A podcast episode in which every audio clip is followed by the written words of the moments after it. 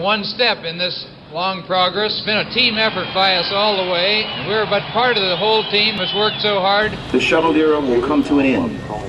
But they won't stop inspiring, and they won't stop being a part of the fabric of America. We choose to go to the moon.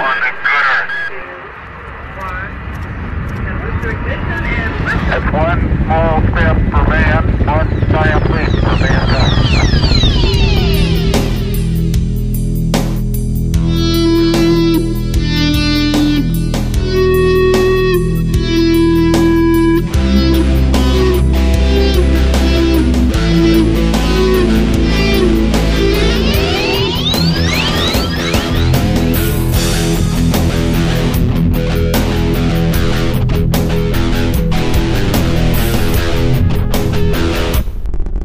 Right, and welcome everybody to another episode of the Talking Space podcast.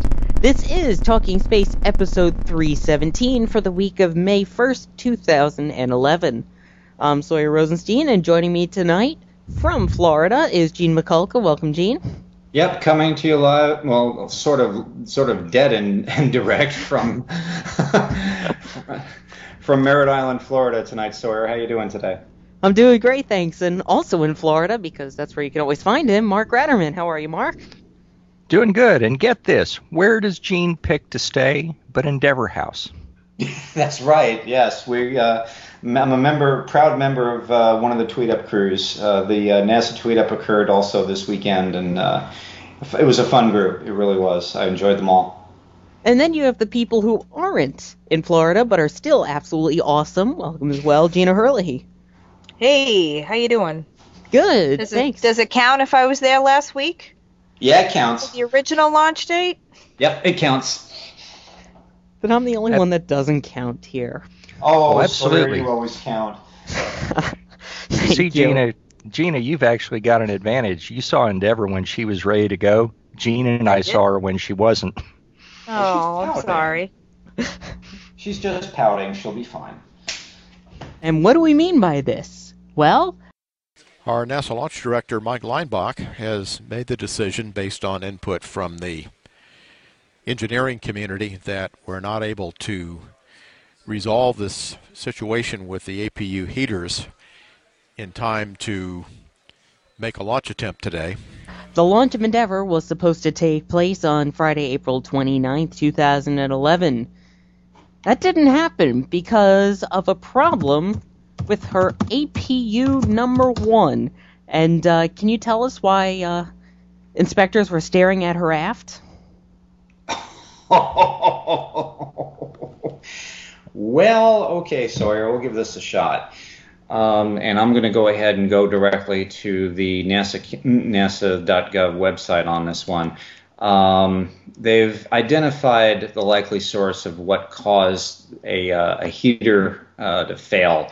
Well, not exactly a heater malfunction, but I guess uh, these heaters that that that uh, were not working were are on the fuel lines for uh, Endeavor's auxiliary power units, specifically APU number one uh, which essentially scrubbed the the, uh, the launch. Now these now these heaters essentially keep the hydrazine fuel on orbit from freezing.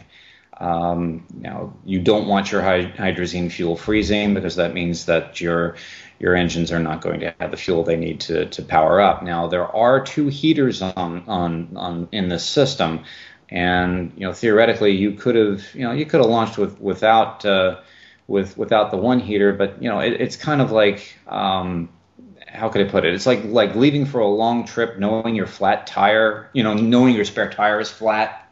You know, it, it's just not something you want to do. Uh, so you want to go ahead and make sure that uh, that that your bird that you're flying is completely healthy. And uh, Endeavor, unfortunately, was not. Um, so this uh, this this box that they they have, which is um, a load, which is called a load control assembly or LCA, is going to be removed. It's a five-hour operation, and I believe that was done this afternoon. Now, removing it and putting a new one, yeah, you can go ahead and do that, but you want to go ahead and test the old, the one that you think has failed to make sure that, yeah, that is the culprit, that it did, that it did fail. So what they're going to be doing the next uh, day or so is to go ahead and run that test to make sure that that is indeed the smoking gun that basically brought Endeavour's uh, flight to a halt. Uh, once that is done and confirmed, they'll go ahead and install the new L- LCA and uh, then have to go ahead and make sure that that LCA is integrated properly with the orbiter. Now, uh, Mark, forgive me if I believe this is correct. The LCA controls more than just the APU. It controls about nine other systems. It helps provide heat and power to about nine nine other systems on the orbiter. Correct? Yeah. Would you like to run down? I've got notes from the uh, press conference that you were at. Yeah, I do too. But fire away, Mark. It's all yours. Well, you know, if you consider the criticality of things like uh, the APU itself or APUs, uh, environmental control and life support, eh, that could be important.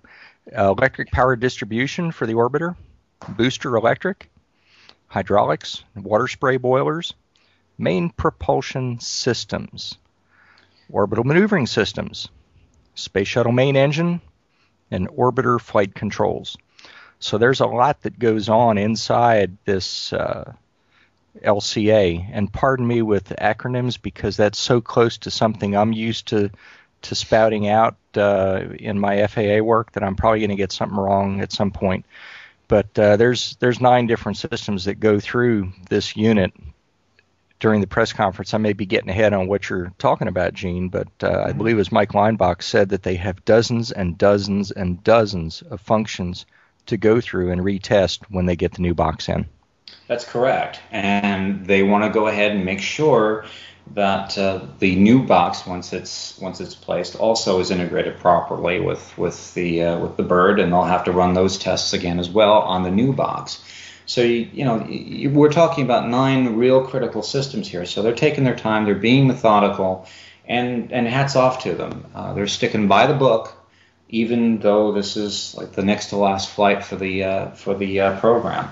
So I think that says says a lot about uh, about the program and the people that are managing this thing. They are taking, you know, again, they are launching no shuttle before its time.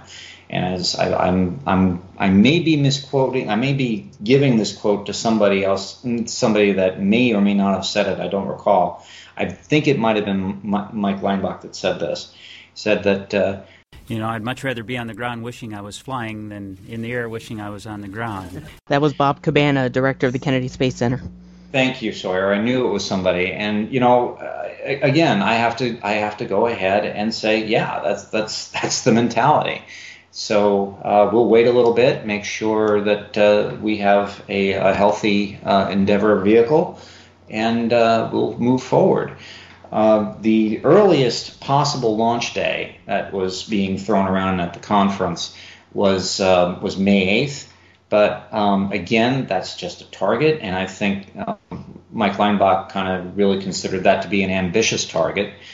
Uh, so my guess, and, and and if you want to, you know, I'll go out on a limb here, and I've been saying this for a little while. I think it's going to be May 10th also, there's a lot of things that they're going to have to deconflict. I believe the Soyuz is leaving somewhere in that mix May, as well. That would be May 23rd, which if it launches on, uh, it can't launch on May 9th because that would be a conflict in terms of two vehicles undocking at the exact same day. Right. Which would cause a major problem for just three people. Right. Plus, we can't launch on on the 6th because the military has arranged. There's an Atlas V sitting on the pad out there. Right, and they uh, need 24 hours before and after to switch over their tracking systems from one vehicle to another. I've worked in electronics and electronic systems, some complex, some simple. And if you get in a hurry, sometimes you can get away with it. It depends on whether you're lucky and whether you put your finger on what the actual problem is. But other times, if you have multiple problems and go throwing a spare part in, you can end up losing your good spare because there's other problems in the system that are going to take it out as soon as you put power to it. So they've got a lot of work to do. And uh, I caught a comment in the press conference where they made the statement that when you break a connection, and this LCA has, from the pictures that I saw, and, and by the way, thanks to NASA NASASpaceflight.com and their level two forum for the access that uh, that they have to some of the documentation and um, photos and things that help me to get a picture of what's going on. But uh, there's there's got to be a dozen or more connectors on this LCA. So they say when you break a connection, they have to uh, they essentially invalidate all of the testing that was done on those systems up to that point and have to retest. And that's why when I read off the list of, of all of those things, we know they're important, but now they have to verify that everything is good. And the, the process of taking the box out apparently involves powering the orbiter down, so they're in a no power condition, which is safe for, for doing electronics changeouts. Put the new box in and then bring it back up. And uh, I remember on Discovery, Gina, when you and I were there back in uh, November of, of Yep. last year, Uh-huh. where uh, I, I'm guessing it was when we were at one of the uh, briefings where they had a problem and they said, well, it was a, a main engine controller, and we saw a a current dip that was you know a little bit out of spec, and so we wanted to do a switch throw in the cockpit and see Yep. how it responded to that. And uh, kind of unexpected things sometimes happen with even even a just an electrical circuit powering up that you wouldn't anticipate. You wouldn't think that hey, it's it's flipping a switch. What could go wrong? And yet you've got multiple connections, and the integrity of those connections has to be perfect, stay perfect, and not change. And little things can can cause the glitches that they see on their monitoring, which I think is phenomenal. That uh, that the mission control folks, the the the people on the launch co- consoles can see all of this data. I would love to know how many data channels they're pulling off the orbiter when it's on the pad. There's got to be a phenomenal amount.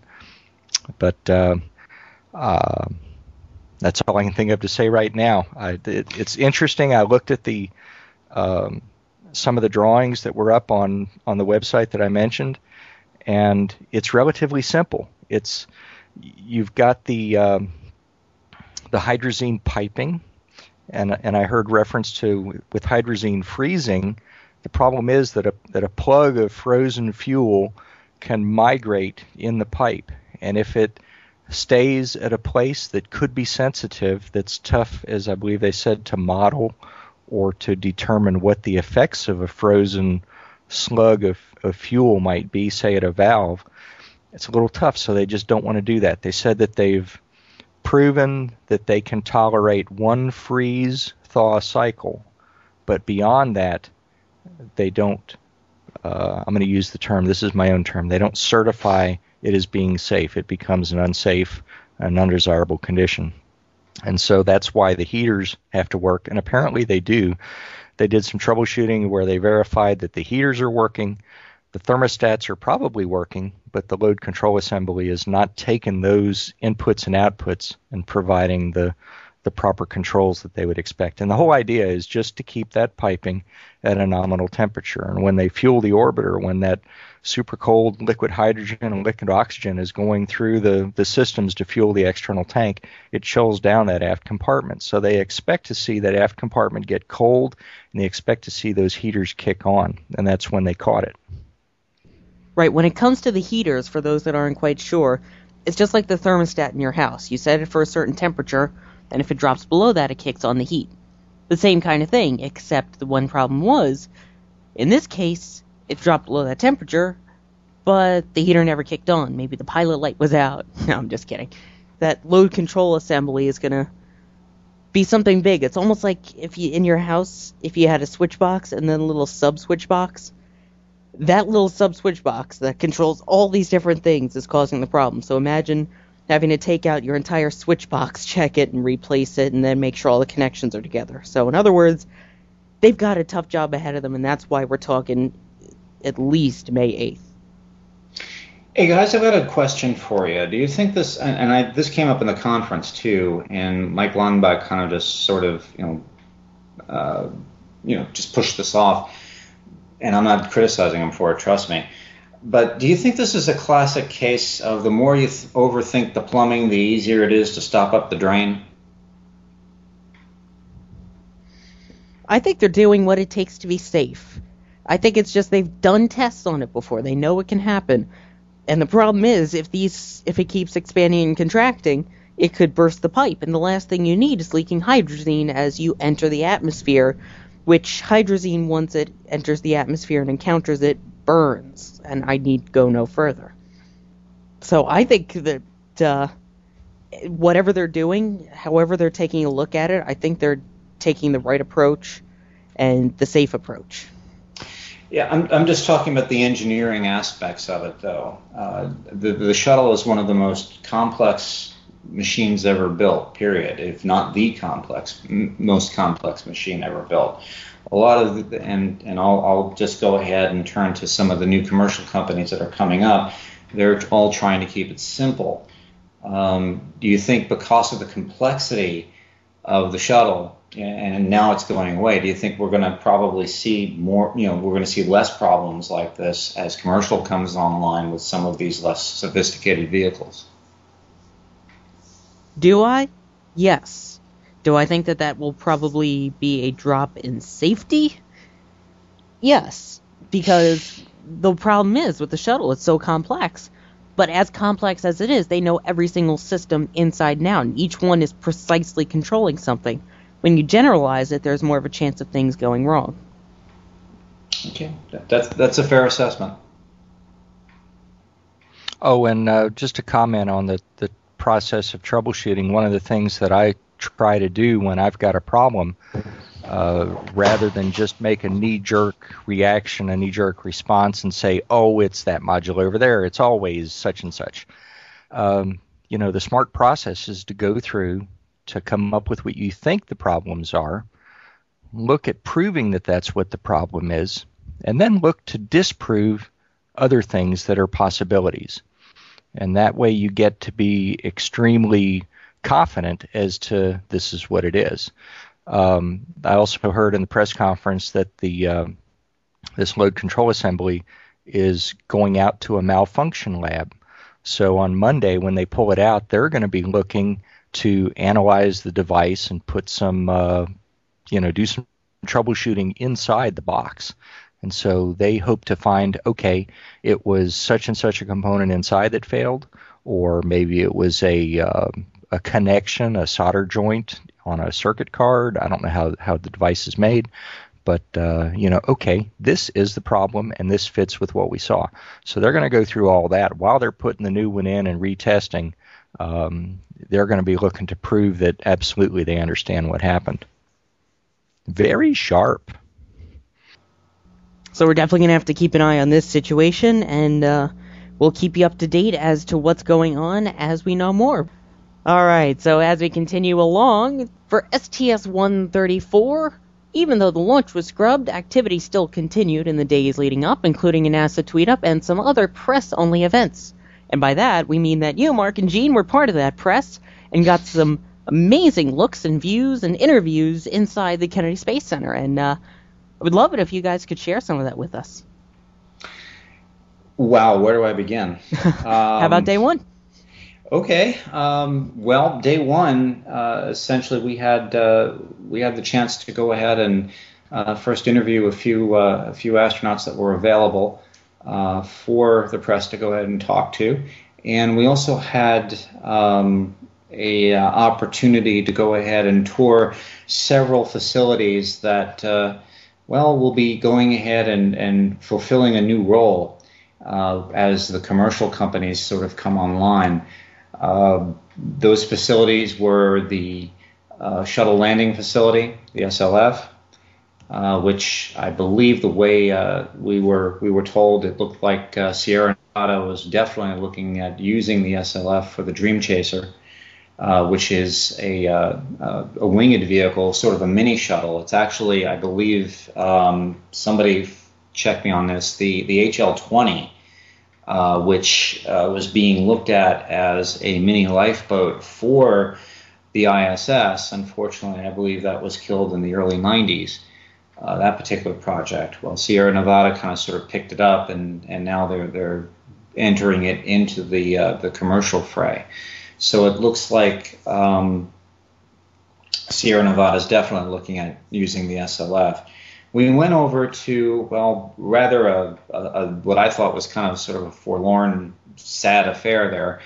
Um, it was the uh, Pad 39B, which, as most of us know here, if not uh, uh, everyone, uh, knows it's being demolished at this point. NASA is going to a quote clean pad configuration on there, which means that uh, for the new commercial companies who want to use it or think they can use it, will have to have to go ahead and bring their own tower, so to speak, or or NASA may be in a uh, point where they will have to uh, say develop some sort of one tower fits all type of configuration that's still being being looked at. Also, I will say that the uh, the project manager for Pad 39B indicated that SpaceX had indeed been over there at Pad 39B, kind of sort of checking out the, uh, the facility there to see if it would you know accommodate or could it accommodate the uh, the Falcon Heavy. Now, um, the problem with that is that SpaceX goes ahead and outfits their vehicles in a horizontal configuration. Most of what comes to Pad 39B comes over there in a vertical configuration. So there's some studies underway right now to try to figure out if indeed that would be compatible with SpaceX's needs. Now, um, I, we did also tour the, uh, the Launch Complex 40, where we were invited by SpaceX to tour Launch Complex 40. Uh, uh, and um, uh, indeed, they go ahead and they process things in, in a horizontal position and they bring them out to the pad in a, in a very interesting fashion. Uh, I mean, you could go ahead from vertical to, to, to from horizontal to vertical in, in, a matter of hours and be ready to fly. So they're, they're, they're actually doing something smart there. But you know, I, I don't know if Pad 39B is going to be able to accommodate that. But again, they could also accommodate the, the Falcon Heavy from pad from pad 40 where they are as well. And indeed, they they were planning on possibly uh, using pad 40 for the piloted uh, missions of the Dragon. However, they would have to make some modifications to uh, the gantry area. Uh, obviously, you know, having the, the elevators and and uh, the the escape systems. You know, probably they were looking at a basket style escape system similar to what they use on the shuttle um, and what was used on Apollo and so on. Um, but those were the modifications that they would have to make to their their launch complex. I have some more on on, on our um, on, on, our SpaceX visit a little later. Um, but uh, the real, um, I, I, don't want to say tearjerker, but for me being a, shuttle, a big shuttle hugger like I am, um, was to go ahead and visit uh, Orbiter Processing Facility number two now that is usually Endeavor's turf, but Discovery's sitting in there now. But um, uh, you can't really tell. She's sort of wrapped around in a lot of steel, you know, steel lattice work and so on.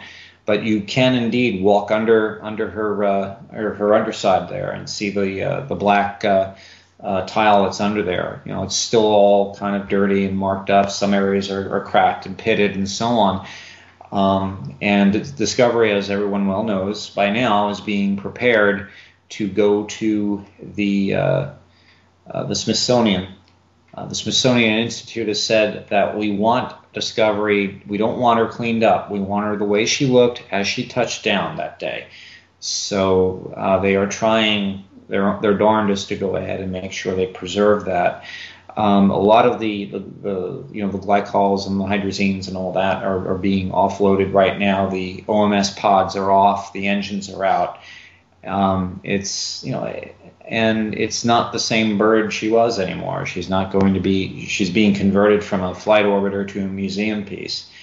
Um, so that was basically the tour. While I was doing that, uh, Mark, you were talking to some very interesting people. Oh, while you were out having fun with Discovery and Pad 39B and all? Yeah. Yeah, well, I didn't get to do all the cool stuff that Gene did. But I did get to talk to a few astronauts. I got to talk to Mr. Michael Barratt, who last flew on Discovery's last flight, STS 133. Got a 10 to 15 minute interview with him. Also was privileged to speak with astronaut Michael Foale. and Steve Swanson. And uh, also, this was at the beginning of, of our event. This was actually uh, Wednesday afternoon, the first day that Gene and I were there. Right. And uh, there was a sign up sheet that uh, was kind of an unknown. You've, you've heard us uh, on Talking Space where we've interviewed astronauts, and, and you know how interesting it's going to be. And there was a associate program scientist covering the International Space Station. And I thought, well, how is how am I going to do an interview with with somebody in that field? I really don't know what this is all about and how interesting this will be. And the sheet was blank, and I put my name down on the list. And uh, the next morning, which was close to the end of the day when I signed up, the next morning I looked, and I was still the only one on there. And I thought, well, let me do some digging, and maybe if I'm lucky, I'll come up with some good questions, and, and I'll get longer than 10 or 15 minutes. And by the time I did some digging, I pretty well decided that uh, if I got 15, 30, 45 minutes, it wasn't going to be any trouble at all. And so we got four interviews that we're going to put out as uh, our plan is, and this could change, but our plan is to have sort of a uh, interview only show where you'll have some comments from us and introductions and such. But uh, basically, we're going to give you a lot of astronaut and NASA science goodness, and I think you'll enjoy it. Indeed, Mark, I'll be. Uh, I, I hope to go ahead and and uh, post some of uh, that tour as well. Um, to go ahead and, and cut that up into some bite-sized chunks. Uh, the problem is there was a lot of wind uh, running around. It was a very very windy day that day, so a lot of the outdoor stuff is is out of the question. But the the the, the discussion with Stephanie Stilson um, was quite quite enlightening on what you need to do to go ahead and decommission an orbiter. So we'll probably go ahead and, and play that in, in its entirety. So was that all day one? Yeah. yeah, it, it, pretty much was. So yeah, now was. that leaves us with day two. Day two, we had an interesting press conference with the winners of the uh, uh, the Commercial Crew Development Program mm, program, uh, uh the bid uh, bid number two or CCDev two. Um, I believe that was uh, Jeff Bezos's Blue Origin, Sierra Sierra Nevada Corporation with the Dream Chaser, SpaceX obviously with the Dragon, and Boeing with the CST 100. Um, it was it was uh, Garrett Reisman was the uh, um, representative over there representing SpaceX, and it was it was kind of interesting since we kind of sort of struck up a little bit of a rapport since I I lived where where he was he grew up in, in Parsippany, New Jersey, so we kind of sort of chatted a little bit about that. But he said something kind of interesting to me um, during during that press conference. He said that. Uh, you know, we're going to go ahead and make sure that that the Dragon is a safe vehicle. He said that that's part of my job um, because my buddies are going to be flying on this thing, and I want to make sure that they are perfectly and totally safe. And um, he he was he seemed to be very very passionate about that. So if anybody's worried about safety, I think. Uh, um, that safety part of it is in is in very good hands with uh, Mr. Reisman. Um, the one thing that I came out of the meeting, and, and I'm, I'm really, really scratching my head, is is Blue or is the Blue Origin company. Uh, we were trying to go, or we were all, the press was all trying to go ahead and pin them down to say, uh, do you have at least a, a, a target date at as to where you want to go ahead and launch, or when you're going to go ahead and launch a prototype? And the response from the representative there, whose name escapes me, I'll have to go through my notes and look that up, was, quote, we do not go ahead and specify launch dates. Okay, um, let me get this straight. You are going ahead and you are taking $82 million of the taxpayers mm, uh, from a taxpayer uh, we are indeed investing good hard money in into your program, but yet you're not going to tell us exactly when you're going to deliver product. Hmm. Okay, that's fine. Why? And you know they were very very tight-lipped. The other thing too was before j- just the day that the announcement was made, I believe uh, a reporter challenged the uh, Blue Origin representative and saying, well, you know, you've been very, very tight lipped about uh, what you're building and what you're designing. We've never ever seen what you're designing and what you're building over there. Could you kindly go ahead and tell us exactly what you're building? The representative refused to tell him. The reporter pushed and said, "Well, you know, again, the U.S. taxpayer is investing money, and we believe that you know we have a right to go ahead and know what, what you're what you're building." A day later, an artist rendition of the capsule that the uh, of the Shepard capsule that Blue Origin is supposedly designing was was released. So you know you you you really have to go ahead and, and, and pull teeth from some of these folks. I mean, I realize what they're designing. They're all worried about about the thing being proprietary and all this, and that's fine. We understand that. That's okay. But an artist rendition isn't going to go ahead and and you know sell the you know just just turn the whole project over to your competitor.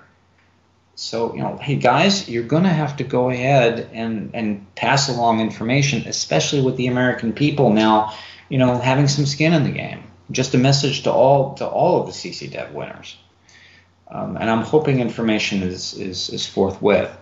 Um, the the, uh, the folks from Sierra Nevada they didn't have a presentation because I think their the dog ate their presentation or something happened to the PowerPoint slides. So the representative basically drew a cute little drawing of what the um, what the Dream Chaser looked like, and it was sort of kind of looked like my, my, my cousin Zachary, my cousin, my uh, my nephew Zachary drew it, but uh, he was very very forthcoming with with, with some information uh, for us, and you know I will go ahead and salute uh, Sierra Nevada for at least you know giving this a shot, and um, SpaceX again they were you know all right with information, but they, they I think they still have a long way to go with uh, with with getting getting um, you know data out to uh, to us. Now I realize again there's dangers of, of proprietary information leaking, but you know you, you just have to measure that.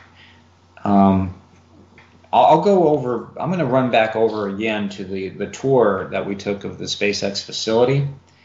And I've, I've I kind of talked about this with some folks in the in the media center too, um, that went on the tour we were given access to the uh, the hangar basically where where the, uh, the, where the vehicle was being processed and sure enough when you walk in you're presented with a first stage of a Falcon 9 with its engines sort of sticking out there now we are told that in order to, if we are going to take photographs of the booster and, and the engine and the engine configuration, we have to go ahead and stand right behind this X point, which is it's marked on the factory floor with a green X.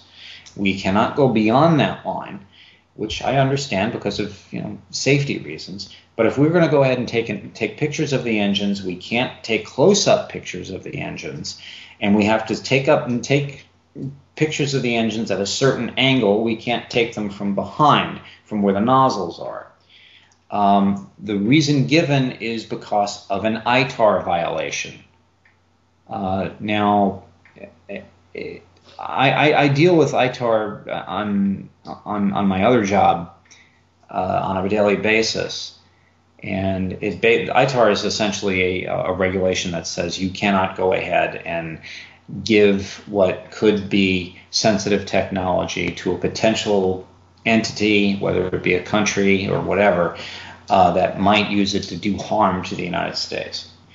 Um, guys, uh, if I'm taking a picture of, of, of, an engine compartment, I can go over to um, you know the VAB or the one of the orbiter processing facilities and, and take a look at Atlantis's main engines and take you know pictures of, of the engines at any angle I want. And it's not an ITAR violation, supposedly. But yet I can't take pictures of your engines and you're telling me it's an ITAR violation. You know, guys, in all honesty, I didn't buy that. If they told me that this is a proprietary design, we really don't want you taking pictures of it because it may tip off competitors of what we're doing you know that's fine. Uh, we I understand that as, as a member member of the of, of the press, and I fully understand that. I wouldn't even dream of dream of taking a picture of the darn thing. But you know, guys, be straight up with us. That's all I'm saying. I, I thought the the IT, invoking ITAR in this this instance, I thought was a load of hooey in plain English. Um, and it's it's just the thought. The same thing too. We couldn't take photographs of inside the core of the booster because again, that's an ITAR violation. Huh?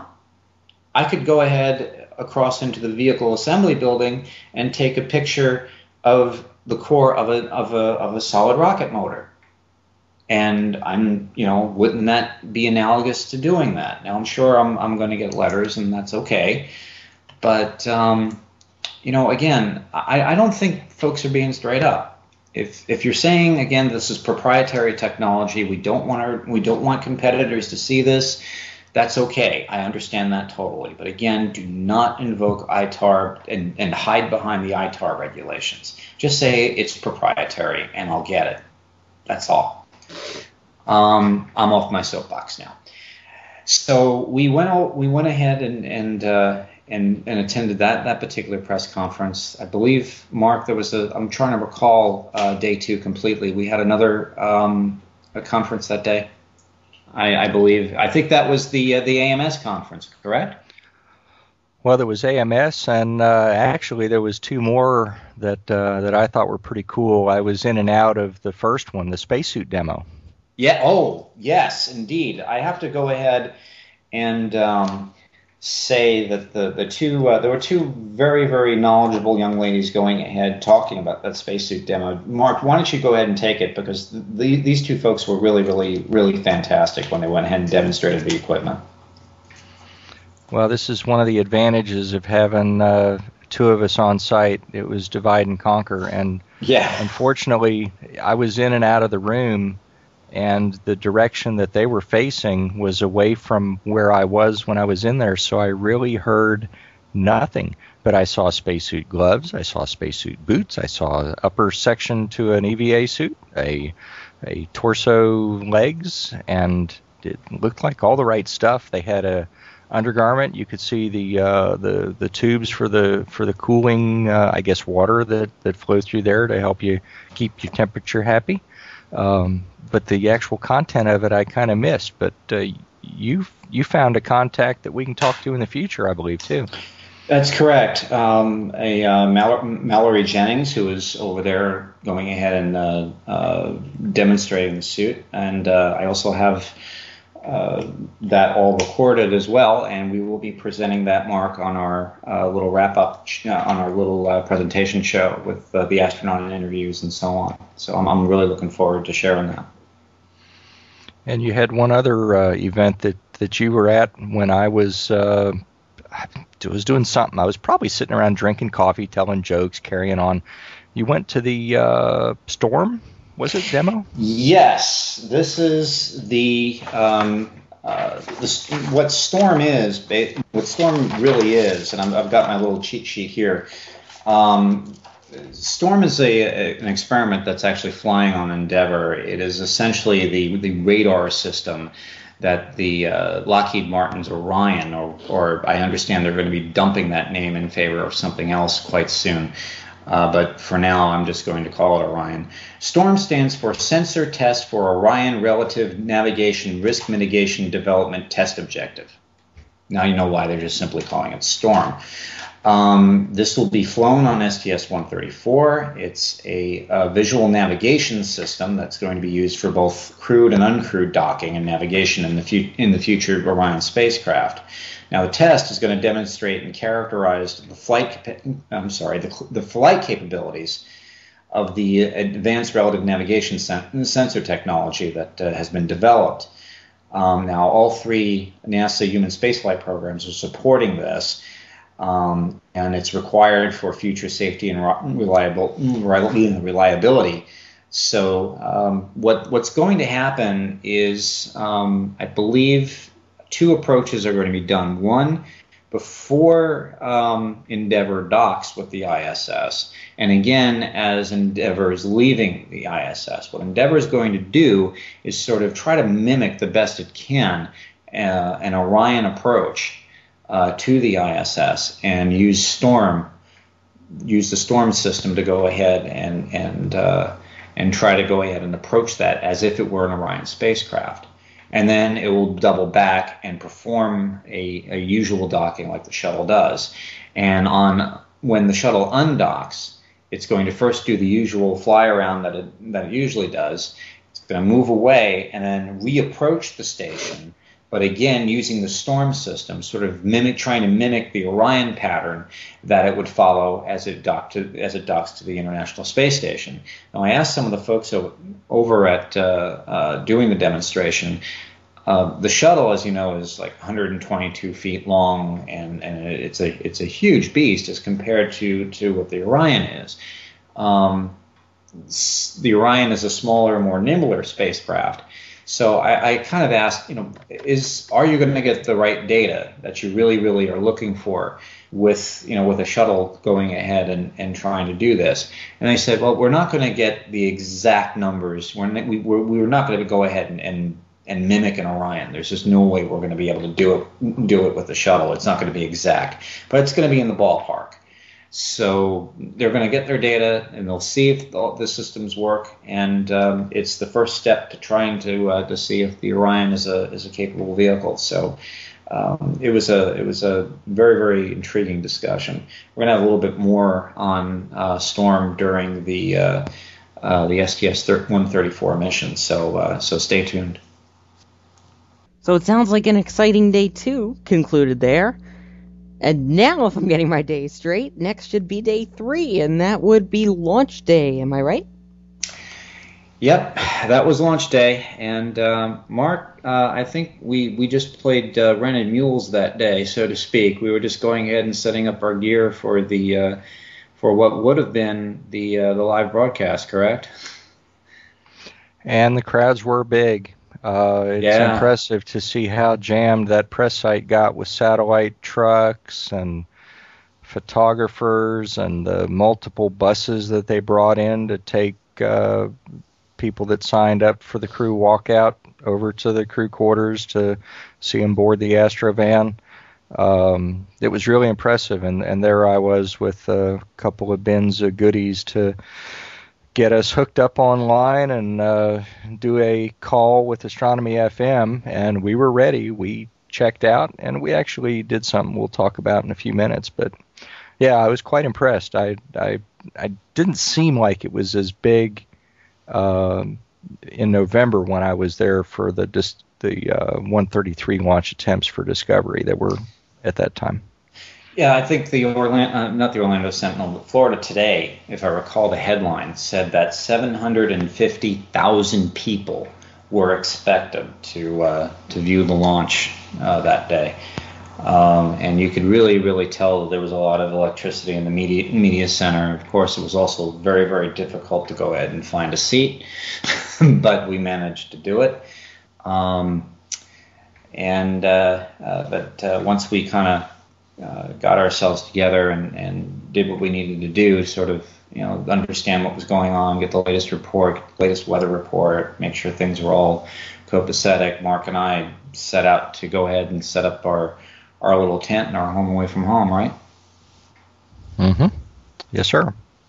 And uh, it all worked. I was amazed, and I have, hat Mark. I have to say, hats off to you um, I just flat out do not have that that, that engineer type talent, and uh, I'm going to call you Scotty from now on because you uh, you you know pulled out another you pulled out down a miracle, and uh, for some reason or other it all worked. One thing we didn't mention on uh, launch day minus one, Mark, you put up with me because I had never seen this before, um, and and you're you're quite the gentleman for for doing that we had an opportunity to go ahead and see the uh, remote service structure retract on Endeavour. And unfortunately, that was delayed uh, a little while due to some very, very wild weather that was running around the uh, the area. I mean, um, we had we were kind of stuck in a in a uh, in a bus there for a little while because they, they said there was a, a, class two lightning alert and they didn't want anybody outside, so you had to be either in in a bus or inside somewhere and the bus was closer, so we, Mark and myself, we jumped on there, and um, well, uh, we, we, stuck it out, and uh, I, I saw a green. I saw green clouds for the first time, and I thought that can't be good. They were they were running around the vehicle assembly building. It was some very. It was a very interesting show. We had a lot of wind, uh, but it did work against us if we were going to go ahead and uh, see the uh, the RSS retract. I believe, Mark, it was about 11:45 by the time. Uh, uh, it was 11:45 in the evening by the time we got out there. Yeah, they uh, they mentioned that they might be starting it at 11:45, and I think it was shortly after that that that it actually started. And I'm curious, Gina, you saw the uh, RSS retract for the November 133 attempts, right? That's right. Yeah, I was out there. They brought us out there, and as soon as we basically got unloaded from the buses, within five minutes they had us back on because there was lightning warnings. So there's some heat lightning in the area, but nothing too significant. Drove us all the way back to the press site, and in I don't know, maybe 10 or 12, 15 minutes, they turned the buses around and we went back out there. So yeah, it was a great experience. I mean, unfortunately, by the time we got back out there, um, it was basically pitch black. So um, they put lights on the stack, and then eventually, when they had the RSS almost all the way open, they put the xenons uh, cannons on the shuttle, which was is always impressive. Yep. But um, yeah, oh, it's quite something to see. It's like uh, you know, it's a reveal of any other kind, but it's uh, it's just impressive. I mean, you really get a sense of the size and the power being that close to the stack, especially I guess at night and seeing it all lit up. It is impressive.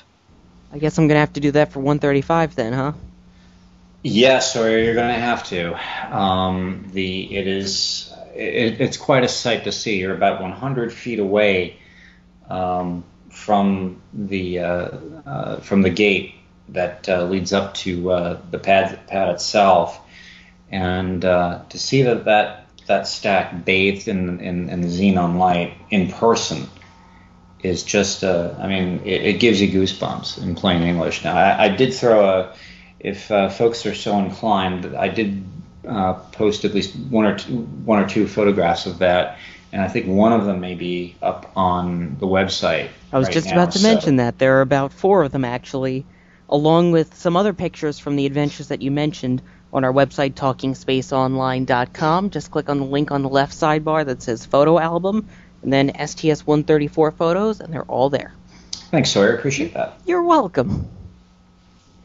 Now, when it came down to the actual launch and the scrub of it, I know that uh, Gina and myself found out before you guys did, but uh, Mark, I noticed that you noted something very interesting about the Astrovan, right? You know, Oh yeah. this this is uh, this is the embarrassing part of uh, Gene calling me Scotty.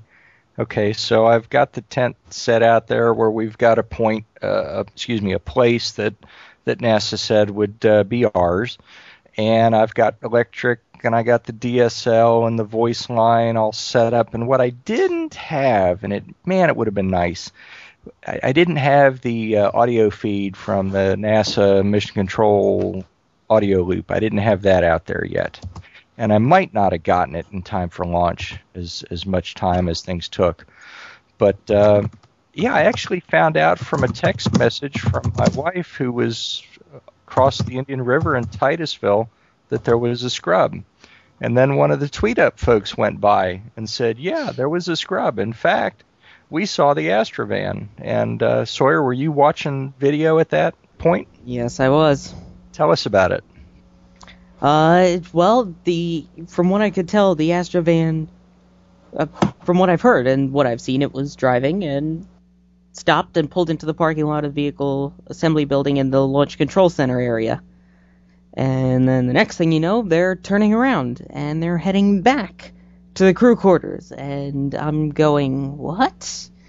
Either they stopped and dropped somebody off, A. B. Someone forgot to use the bathroom before they left. Or C. They're scrubbing this thing right here and now. Unfortunately, it was the latter. that had to be a, a sinking feeling to actually see that. I I heard about it after the fact and when I knew what was happening, or at least a little bit about it. But to just see it, it's like, huh? Right, you see it leave, the helicopters are still flying over, and it just stops. pulls into a parking lot. It's like you're supposed.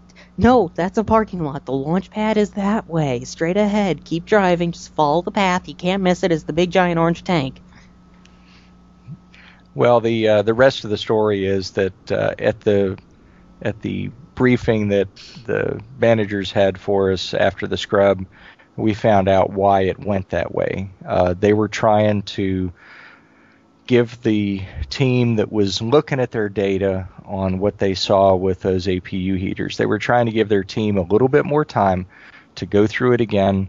The crew was already suited up. You know, that process had already started and was probably close to completion along with the crew walkout. But they wanted to use that time to uh, let their team go through the information and make sure that they hadn't missed anything before they call the scrub. And the reason that they stopped at the VAB was that's outside the danger zone of the fully fueled shuttle stack. And so that's why they went to that point and not beyond it. They could well have gone out to the pad and and looked at uh, Endeavour and and then left, but for safety's sake, they stopped him at the VAB for a few minutes and said, "Okay, we're done." Right. I know that's that they said that they didn't intentionally do it that way, but that's just when they happened to call the scrub. That's just where it happened to be, and uh, yep. launch director Mike, Line, Mike Leinbach even spoke to them actually, because yeah, I know that he's able to be in constant communications with them. Yeah, what he did is just simply called the Astrovan and said, uh, in fact, he said that during the, the post uh, scrub press conference. He actually called the Astrovan and said, "Guys, it just ain't happening." And uh, yeah, you wanted, and Mark is absolutely correct. Uh, they uh, they turned around basically at the point at the point where they would have been, in, if they went on further, they would have been in in the quote danger zone close quote. So wise move. What you don't want to be near 500,000 gallons of liquid hydrogen and liquid oxygen? Uh, would you? Needlessly? yeah, no comment needed. uh huh. As long as they play nice together, I don't mind. But uh, yeah, there's always the potential, and that's why you hear the astronauts talk about the fact that when they get out to the orbiter on launch day, everything is it's the same, but everything is different. You feel like you're walking up to a, uh, a, a living, you know, beast. Yeah, because shuttles they look so calm and peaceful, but until you see them venting the vapors and as the astronauts have described it, hearing it creak and moan, it's a totally different story. It comes alive. Well, they'll get to do that. It just won't be where, of course, wasn't at this point April 29th. Right, and on April 29th, later that day, uh, Talking Space ended up meeting and uh, having a little chat live on Astronomy FM, Talking Space's first ever live broadcast. Yeah, I could do that every day. Um, that was a heck of a lot of fun, and I, I, have to go ahead and thank the folks over at Astronomy FM for giving us the platform for a little while and trusting us enough with uh, with their uh, uh, their airwaves, so to speak, for a little bit. So uh, again, my uh, my heartfelt thanks to them. Same, and they shouldn't be so trusting of us because whenever launch is happening again, Talking Space will in fact be there. So stay tuned to Talking Space's website and uh, Again, talkingspaceonline.com, and we'll keep you up to date, as well as Astronomy FM's website, which is astronomy.fm. Now, I know that when it came time to actually launching, you guys didn't get to see it, but there were some special people that were there that also didn't get to see it. Can you help us out on, uh, who those people were? I will say, as part of the NASA tweet up, uh, they had two uh, celebs in there. That was Seth Green and uh, LeVar Burton of, uh, of Star Trek.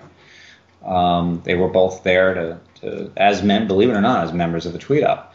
Um, I also asked some of the, the folks here in, in Endeavour House, as it's as it's nicknamed, um, what was their reaction to the scrub. And the thing is, they were a little disappointed, but they seem to understand that this is spaceflight, and in in spaceflight, these things kind of sort of happen. So um, there's there was a lot of uh, you know sad but you know mature thinking along those lines. So um, hats off to those folks. Mark, you also have some folks that uh, were over there, correct? Uh, yes, I'm looking from a list that uh, we picked up at the news center, and uh, as as you would expect, the number one VIP guest for the launch was the president and the first family. Uh, but I've got a four-page list, single-spaced, I guess you'd call it, of uh, government uh, VIPs, people from industry, congressional guests, international dignitaries, uh, European Space Agency, the Italian Space Agency, AMS, the Canadian Space Agency, uh, Russia, Ukraine, Bermuda, and even Mexico. So uh, that's the VIPs. Plus, Gene was there, so uh, it, it was a, a, it was a special day for a uh, not the launch, at least in terms of who is there. Oh, dare I say this? Do I get on my soapbox yet, or, or am I on a uh, a chill pill? No, Uh, go ahead. Nope, the steps are leading up to it for you, so have fun. Go ahead. Okay, you, you know, you've you've many people have heard uh, many of the NASA press conferences where they're pre-launch and post-launch and and all of this stuff. And uh, I remember, I vividly remember that uh, when Gene and I first met face to face, it was for the STS-129 launch tweet up in November of 2009. Right. And after Atlantis launched, we went back into the tweet up tent and we were there at the press site and they had the monitors inside the tweet up tent and we were seeing the feed from uh, from mission control of course prior to launch and f- during launch and then they went to the um, the, the one hour post launch press conference. And after a few minutes uh, someone that was up at the microphone said uh, does anybody want to watch this anymore? And and nobody raised their hand and so they shut the monitors off and it's because some of the questions were like it was hard to figure where some of the media was coming from because the things that the things that we found were the most interesting and the most exciting it seemed like they were getting missed by the press.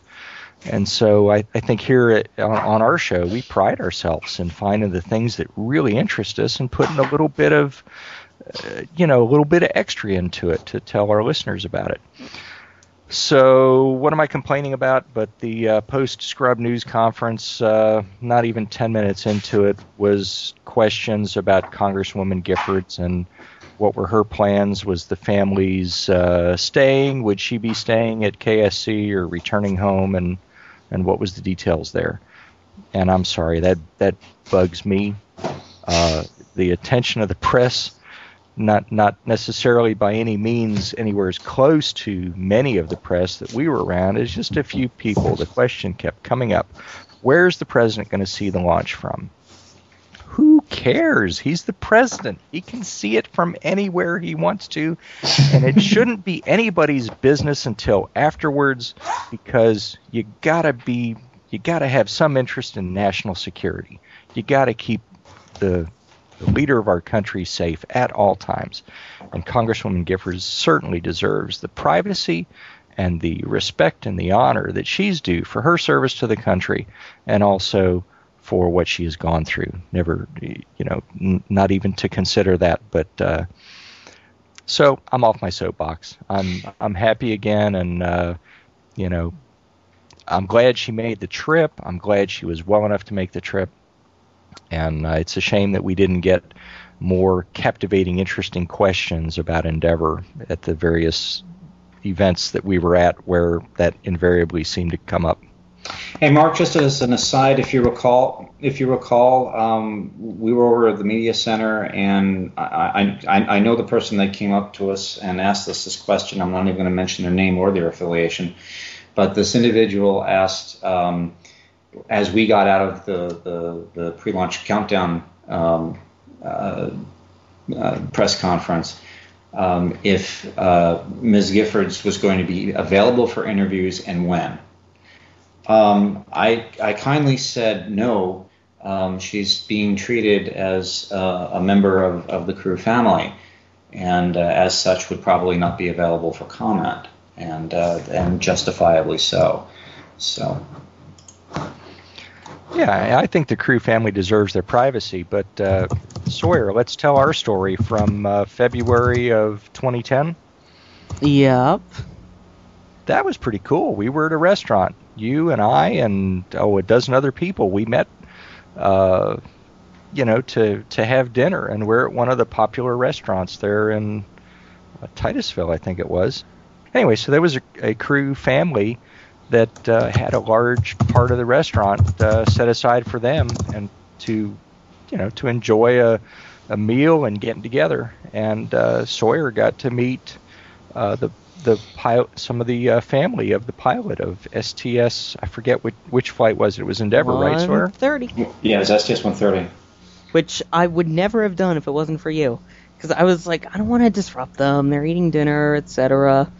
But you said, come on, I'll go with you. We went. And sure enough, I met them and ended up meeting her and the mother of the astronaut and got a bunch of things from her. And she said we'd be in touch. But then we lost track of each other. And you know what actually helped her find reconnect us? One of our listeners. Listen to the Really? podcast heard me tell the original story about meeting her. Once they heard that story, they said, I found your person. And we reconnected, and we've been friends ever since.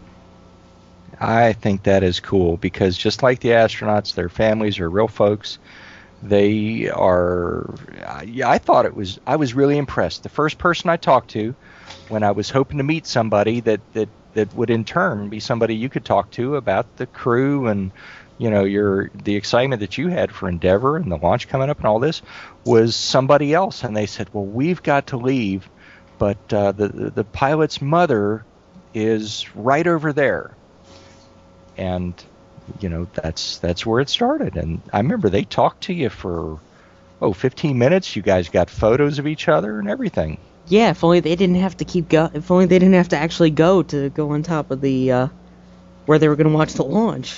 We would have kept going, but we do that now anyway through Facebook. Cool.